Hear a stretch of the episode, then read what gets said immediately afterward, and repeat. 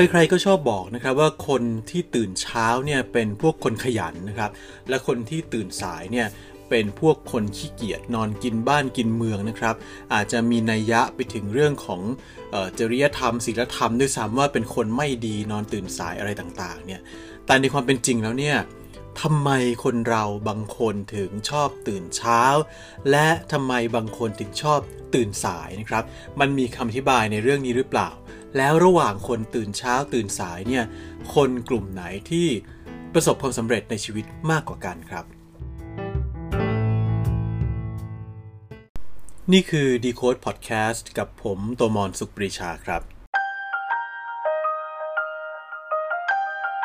Stay curious with Decode Podcast.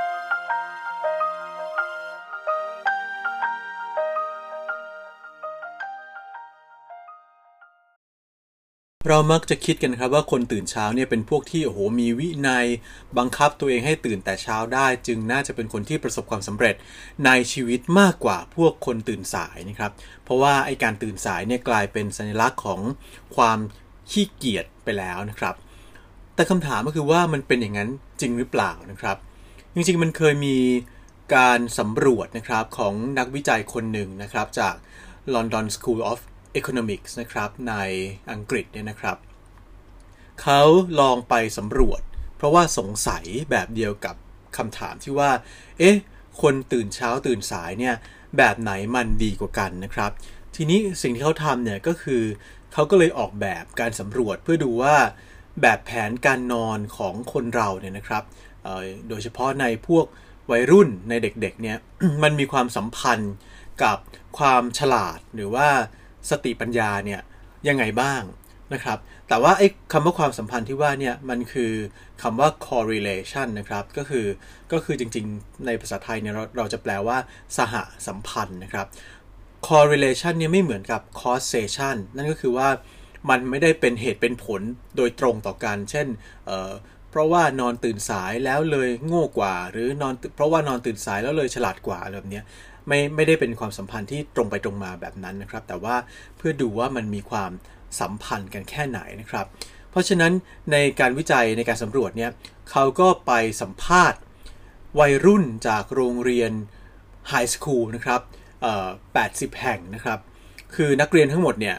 รวมแล้วเนี่ยมีอยู่ 20,000 กว่าคนนะครับ แล้วเสร็จแล้วก็เก็บข้อมูลชุดนี้เอาไว้ คือดูว่าใคร นอนดึกตื่นสายหรือว่าใครนอนเร็วตื่นช้าเนี่ยมีจำนวนเท่าไหร่บ้างนะครับ แล้วหลังจากนั้นเนี่ยถัดมาอีก 5 ปีเนี่ยนะครับเขาก็ไปสำรวจในคนกลุ่มเดิมอีกครั้งหนึ่งนะครับ แต่ว่าก็ได้จำนวนมาประมาณ 15,000 คนนะครับ เพราะว่าหลายคนก็อาจจะย้ายที่อยู่อะไรก็แล้วแต่เนี่ยทำให้สำรวจไม่ได้ คราวนี้เนี่ย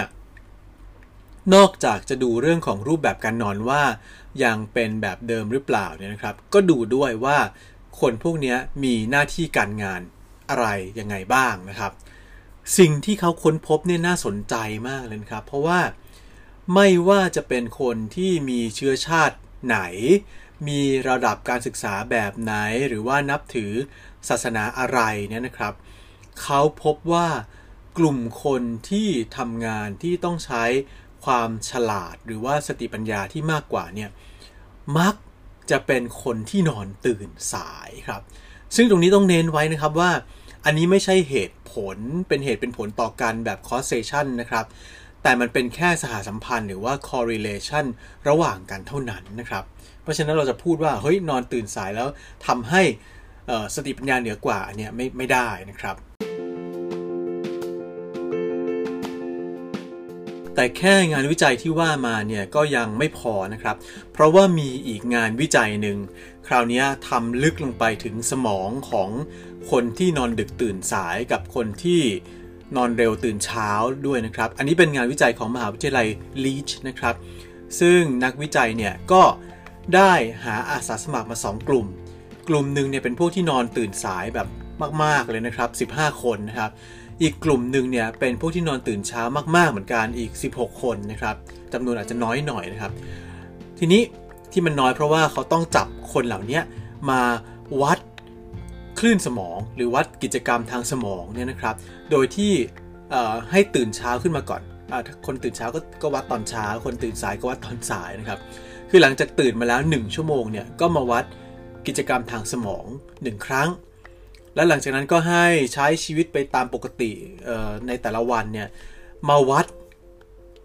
ค่ากิจกรรมทางสมองเนี่ยอีกครั้งหนึ่งหลังจากผ่านไปแล้ว 10.5 ชั่วโมงนะครับเขาพบอย่างนี้ครับเขาพบว่าการวัดค่าที่ว่าเนี่ยหลังจากตื่นขึ้นมาใหม่ๆเนี่ยสมองสองของคน 2 กลุ่มเนี่ยไม่ต่างกันเท่าไหร่นะครับ จะนอนดึกตื่นสายจะนอนเร็วตื่นเช้าก็ตื่นขึ้นมาแล้ว สมองก็ทำงานไม่ต่างกันเท่าไหร่ แต่พอผ่านไป 10.5 ชั่วโมงแล้วมาวัดอีกทีเนี่ยนะครับเขาพบครับว่า คนที่นอนดึกตื่นสายเนี่ยจะแสดงให้เห็นว่ายังมีปฏิกิริยาตอบสนองในสิ่งต่างๆเนี่ยนะครับได้ไวกว่า แล้วก็สมองเนี่ยก็อยู่ในสภาวะที่ตื่นตัวมากกว่าคนที่ตื่นเช้า คือมันผ่านเวลาไปเท่าๆกันเลยนะครับ แต่ปรากฏว่าคนที่นอนดึกตื่นสายเนี่ยสมองยังคงทำงานได้ดีกว่านะครับ ทีนี้พอเป็นอย่างนั้นเนี่ยหลายคนอาจจะบอกว่าโอ้โหสองการทดลองแล้ว เพราะฉะนั้นเนี่ยพวกเราเนี่ยควรจะมานอนดึกตื่นสายกันดีกว่าหรือเปล่าเพราะดูเหมือนว่ามันทาให้เราฉลาดกว่าด้วย แถมสมองก็ตื่นตัวมากกว่า ซึ่งก็แปลว่าคนที่นอนดึกตื่นสายเนี่ยต้องทำให้ชีวิตตัวเองดีกว่าพวกที่ตื่นเช้าตรู่แน่ ๆนะครับ แต่คำถามก็คือว่า แล้วมันเป็นอย่างนั้นจริงหรือเปล่าครับ ผ่านไป 2 งานวิจัยเนี่ยหลายคนอาจจะรู้สึกว่าเฮ้ย นอนดึกตื่นสายดีกว่า นอนเร็วตื่นเช้า แต่จริงๆแล้วเนี่ยมันมีการศึกษาอีกเรื่องหนึ่งนะครับ อันนี้เป็นการศึกษาเกี่ยวข้องกับกระบวนการวิวัฒนาการของมนุษย์นะครับ โดยที่มีนักวิทยาศาสตร์เนี่ยเเขียนไว้ในบทความนะครับของ Scientific American เนี่ยเขาบอกว่าจริงๆ แล้วมนุษย์เราเนี่ยมันมีรูปแบบการนอนนะครับ sleeping patterns เนี่ยที่ไม่เหมือนกัน แล้วก็มันจะมีคนที่มีพันธุกรรมในแบบที่นอนเร็ว ตื่นเช้า แล้วก็มีพันธุกรรมในแบบที่เป็นคนนอนดึกตื่นสาย คือเป็นคนที่แบบ เรียกว่า early birds นะครับ กับพวกที่เป็นนกฮูกนะครับ นอนตาสว่างโพลงในตอนกลางคืนเนี่ยคำถามคือทำไมถึงเป็นอย่างนั้นคำตอบที่นักวิทยาศาสตร์ที่ว่าเนี่ยนะครับ ให้ไว้ก็คือว่ามันเกี่ยวข้องกับเรื่องของนาฬิกาชีวภาพ ที่มีวิวัฒนาการมาตั้งแต่เรายังเป็นมนุษย์ถ้ำเมื่อเป็นแสนแสนปีก่อนเลยครับ นักวิทยาศาสตร์ที่ว่าเนี่ยบอกว่าย้อนกลับไปในสมัยที่เรายังเป็นมนุษย์ถ้ำเนี่ยนะครับเเวลาเราอยู่กันเป็นเป็นกลุ่มเป็นฝูงเนี่ยในแต่ละกลุ่มเนี่ยมันจะต้องมีการคอยผลัดกันตื่นผลัดกันนอนนะครับ มีการเฝ้าระวังภัยอยู่ตลอดเวลา ไม่อย่างนั้นเดี๋ยวอาจจะมีเสือเข้ามาคาบ หรือมีหมีเข้ามาบุกอะไรเงี้ยก็ก็ได้นะครับ เพราะฉะนั้นกลุ่มหนึ่งหลับกลุ่มหนึ่งจะต้องตื่นนะครับ แล้วมนุษย์สมัยก่อนเนี่ยก็ไม่ได้นอน ติดต่อกันแบบ 8 ชั่วโมง 10 ชั่วโมงเหมือนในปัจจุบันด้วยนะครับหลายคนก็อาจจะกลุ่มหนึ่งอาจจะนอนสัก 4 5 ชั่วโมง แล้วก็ตื่นขึ้นมาทำอะไรบางอย่าง แล้วก็นอนต่อนะครับ เพราะฉะนั้นเนี่ยรูปแบบการนอนของแต่ละคนเนี่ยก็ไม่เหมือนกันนะครับ แต่ว่า ถ้าเราแบ่งเอาเป็นกลุ่มกว้างๆเนี่ยมันก็จะมีกลุ่มที่ตื่นในระหว่างที่อีกกลุ่มหนึ่งเนี่ยหลับ มันก็เลย ถ้าดูกว้างๆเนี่ยมันก็จะแบ่งออกได้เป็น 2 กลุ่มนั่นแหละก็คือ กลุ่มที่นอนดึกตื่นสาย คือกลุ่มนี้ตอนกลางคืนก็อาจจะคอยเฝ้าระวังภัยนะครับ แล้วพออาจจะรุ่งสางหรือว่าดึกๆหน่อยเนี่ยก็ค่อยเข้านอนทำให้ตื่นสาย แล้วก็กลุ่มที่นอนเร็วตื่นเช้าโดยธรรมชาติเลยนะครับ ก็เป็นกลุ่มที่เคยเข้านอนก่อน เพื่อที่จะรีบตื่นขึ้นมาระวังภัยแล้วให้เพื่อนสลับกันนอนนะครับ ทีนี้ ไอ้เรื่องแบบเนี้ยมันก็เลยทำให้มันลงลึกไปถึงไอ้ไอเรื่องรูปรูปแบบของการนอนเนี่ยจริงๆแล้วเป็นเรื่องที่ถูกกำหนดขึ้น โดยนาฬิกาชีวภาพ ที่มันก็ถูกกำหนดอีกทีหนึ่งจากพฤติกรรมที่เราเรานอนด้วยการระวังภัยที่ว่าเนี่ยนะครับ มันก็เลยทำให้มนุษย์เราเนี่ยมีรูปแบบการนอนหลายแบบ บางคนก็เป็นพวกที่ตื่นเช้า บางคนก็เป็นพวกที่ตื่นสาย โดยธรรมชาติ ซึ่งไม่ได้เกี่ยวข้องอะไรนะครับกับเรื่องของความขี้เกียจครับ คนที่ประสบความสำเร็จในชีวิตเนี่ยนะครับมีทุกแบบเลยครับ อาจจะมีคนที่นอนดึกตื่นสาย มีคนที่นอนเร็วตื่นเช้ามีหมดนะครับอออย่างที่ตอนแรกที่บอกว่างานวิจัยบอกว่าเออคนที่นอนดึกตื่นสายเนี่ยดูเหมือนว่าจะมีงานที่ต้องใช้สติปัญญาสูงกว่า คนที่นอนเร็วตื่นเช้า แต่จริง ๆ คนตื่นเช้าที่ประสบความสำเร็จก็มีเยอะนะครับ อย่างเช่น Tim Cook อย่างเงี้ย Tim Cook ซีอีโอแห่งแห่ง Apple เนี่ยนะครับ ก็เคยให้สัมภาษณ์ว่าเขาตื่นนอนเนี่ยตีสามสี่สิบห้านะครับ คือตื่นเช้ามากเลยทีเดียว หรือว่าซีอีโอของบริษัท Xerox นะครับ อย่าง Ursula Burns นะครับ ก็เป็นคนที่ตื่นเช้าชอบทำงานตอนเช้าเหมือนกัน แต่ คนอื่นๆ อีกหลายคนนะครับ อย่างเช่นผู้ร่วมก่อตั้ง Reddit นะครับ อย่างเช่น Alexis Ohanian นะครับ ก็เป็นคนที่ชอบนอนดึก ชอบทำงานตอนดึกๆ นะครับ เพราะฉะนั้นเนี่ย เอาเข้าจริงแล้วเนี่ย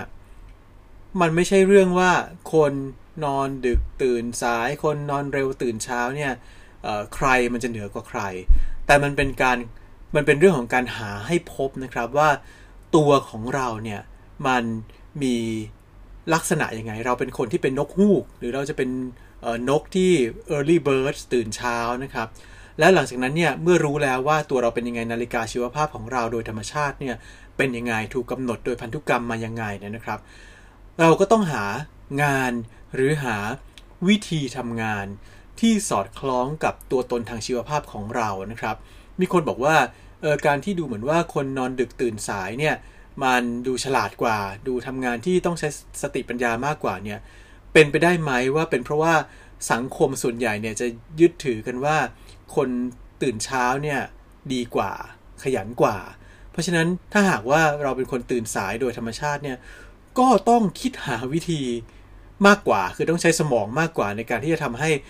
ทำงานหรือว่าทำอะไรต่อไม่อะไรให้ประสบความสำเร็จ เพราะว่าสังคมไม่ค่อยยอมรับคนที่ตื่นสายเท่าไหร่นะครับ แต่ว่าถ้าเมื่อไหร่สังคมเนี่ยยอมรับได้นะครับว่ามนุษย์เราเนี่ยมันมีทั้งคนที่ตื่นสายโดยธรรมชาติ ตื่นเช้าโดยธรรมชาติเนี่ยมันก็อาจจะมีวิธียืดหยุ่นที่เรียกว่า flex time นะครับหรือว่าการยืดหยุ่นเวลา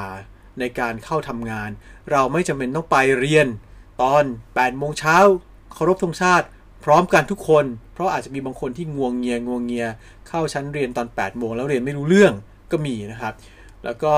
หรือว่าต้องไปทำงาน9โมงเช้าพร้อมกันทุกคน แต่ถ้าหากว่าเราเข้าใจเรื่องนี้มันอาจจะเกิด flex time ที่ยืดหยุ่น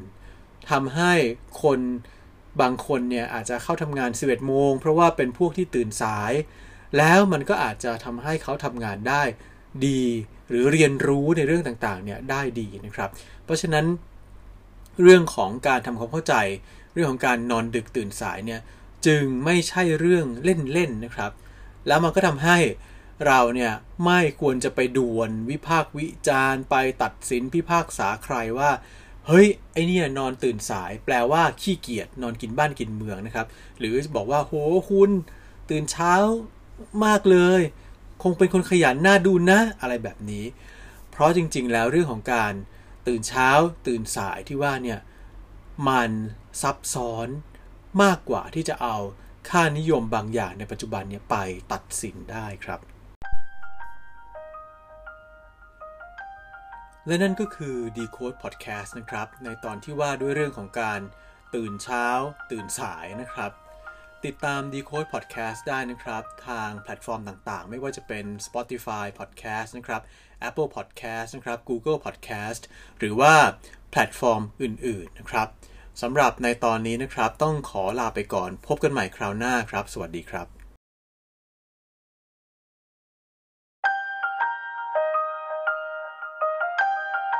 Stay curious